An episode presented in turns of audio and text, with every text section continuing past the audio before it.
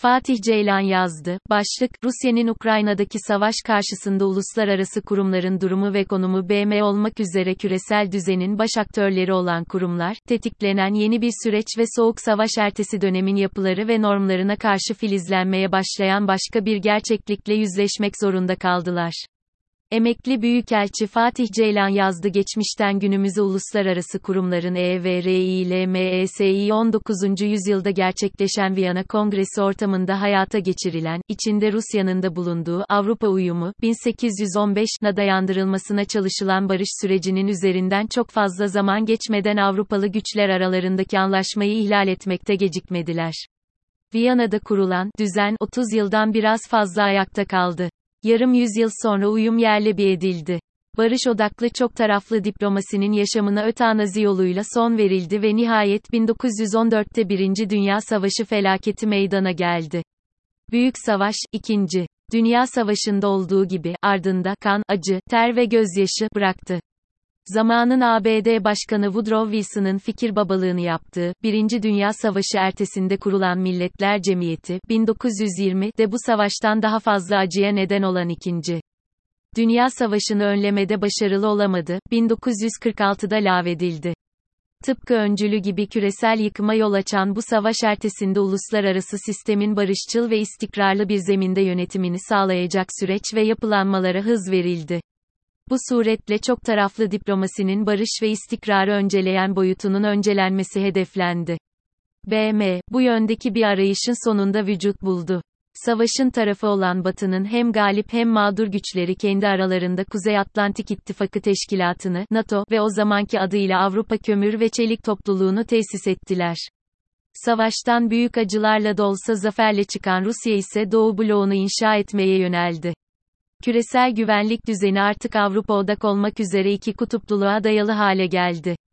1949 ila 1989 arası 40 yıllık dönem, dünyanın çeşitli alanlarında bölgesel çaplı çatışmalara ve nüfuz mücadelelerine sahne olsa da kendine özgü bir denge ortaya çıkardı. Bu bağlamda büyük güçler arasında sıcak çatışmaların çıkmasını engelledi.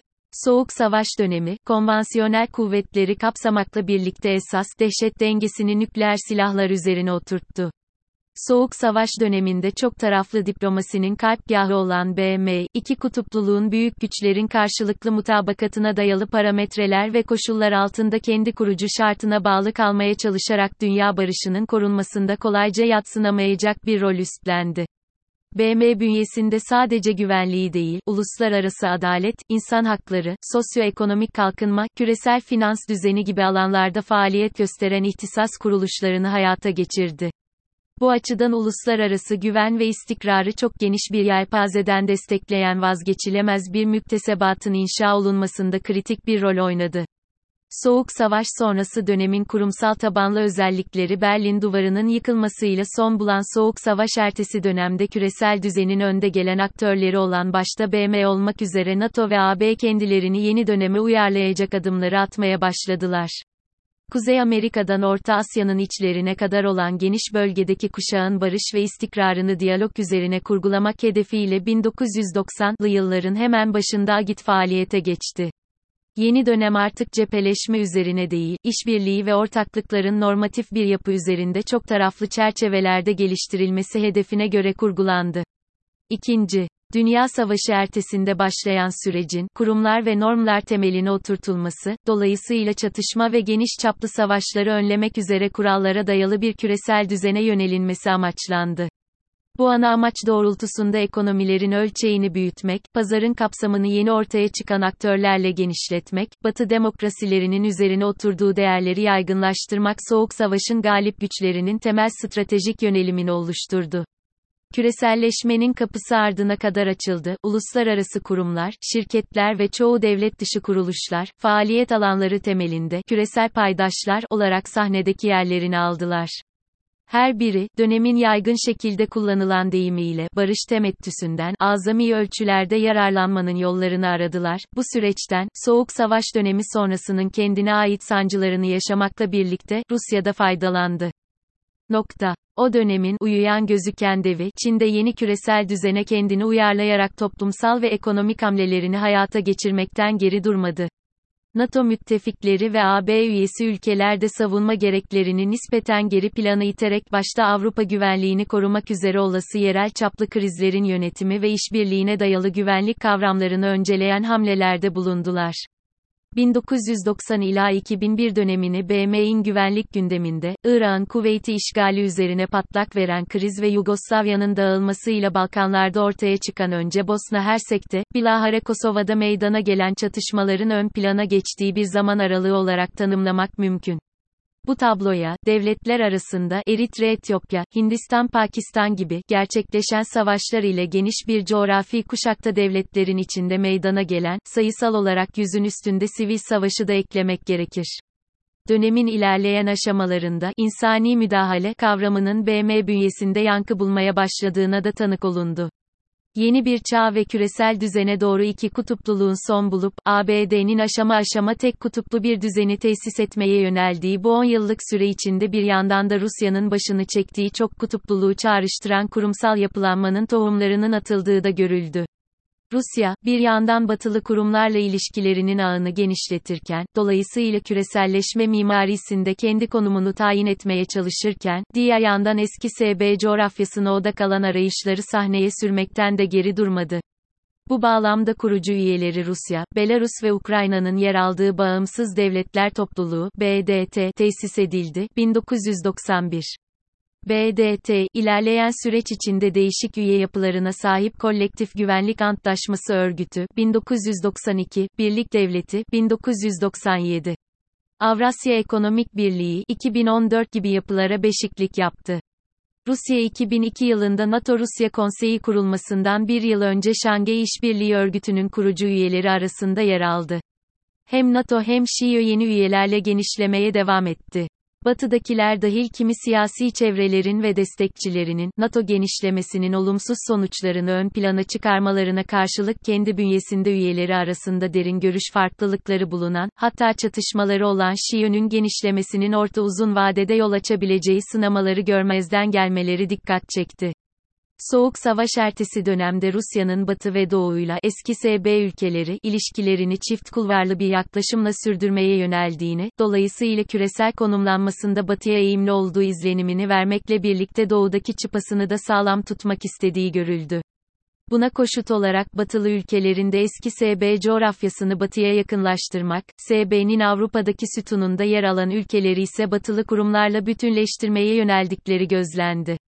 Tek kutuplu diye tanımlanan dünyada bir yandan iki kutuplu anlayışın tortuları kalırken, çok kutupluluğun bebeklik çağının filizlendiği bir ara dönemden geçildi. El-Kaide'nin 11 Eylül 2001'de ABD'de gerçekleştirdiği terör saldırıları ertesinde başat güç olan ABD'nin Noconlar öncülüğünde tek kutuplu bir düzeni yerleştirme arayışına yöneldiği görüldü. Tek merkeze dayalı küresel bir düzen inşa etmenin kaçınılmaz sancıları ve buna karşı meydan okumaların ortaya çıkması kaçınılmazdı.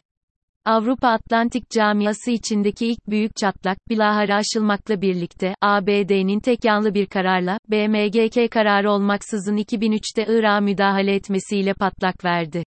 İki yıl sonra Putin, SB'nin dağılmasını 20 yüzyılın felaketi olarak niteledi ve 2007'de ABD'nin başını çektiği tek kutuplu dünya düzenine Münih Güvenlik Konferansı'nda meydan okudu. Bu gelişmeler ertesinde cin şişeden çıktı ve başta BM olmak üzere küresel düzenin baş aktörleri olan kurumlar, tetiklenen yeni bir süreç ve soğuk savaş ertesi dönemin yapıları ve normlarına karşı filizlenmeye başlayan başka bir gerçeklikle yüzleşmek zorunda kaldılar. Yeni dönemde süreç ve risk yönetimi ön plana çıktı. İşbirliği kulvarı ilk aşamada terk edilmemekle birlikte büyük güçler arasındaki çekişmenin belirginleşmesiyle farklı bir düzene geçişin kaçınılmaz olduğu anlaşılmaya başlandı. Küresel normları ve bunlara dayalı düzeni dönüştüren ikinci Körfez Savaşı sonrasında çözülme çorap söküğü gibi hızla geldi.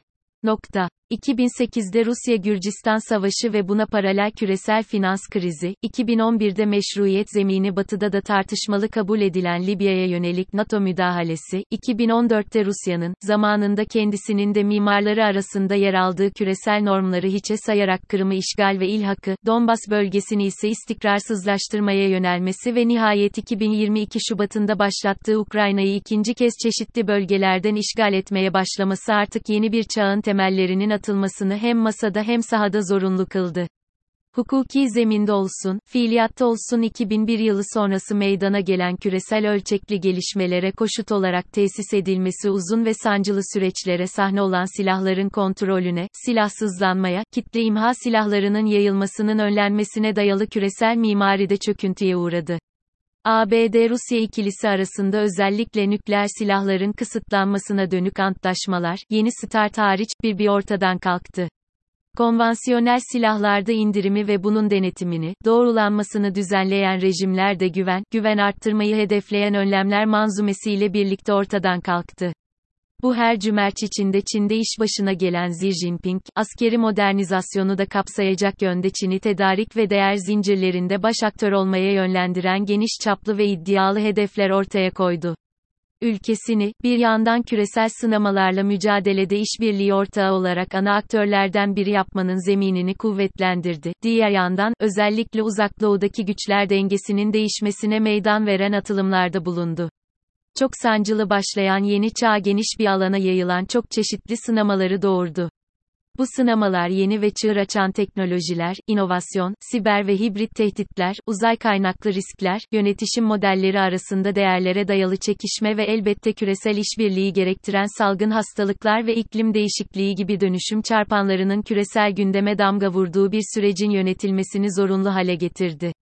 Uluslararası kurumların yeni dönemdeki durumu yeni başlayan küresel ölçekli değişimin uluslararası ve bölgesel kurum ve kuruluşları dönüştürmeye başladığı bir durumla karşı karşıyayız. Yeni döneme uyarlanacak mevcut yapıların ileride hangi normlar temelinde işlev görecekleri henüz belirsizliğini koruyor. Bu bağlamda BM'in en azından karar alma sürecinin reforma tabi tutulması gereği her zamankinden daha fazla kendisini hissettiriyor. NATO ve AB, önümüzdeki 10 yıl için stratejilerini belirlediler. Agit ise işlevsizliğe sürüklendi. Rusya, 2020 ve 2021'de ulusal güvenlik stratejisini yeniledi. Aynı durum ABD için de geçerli.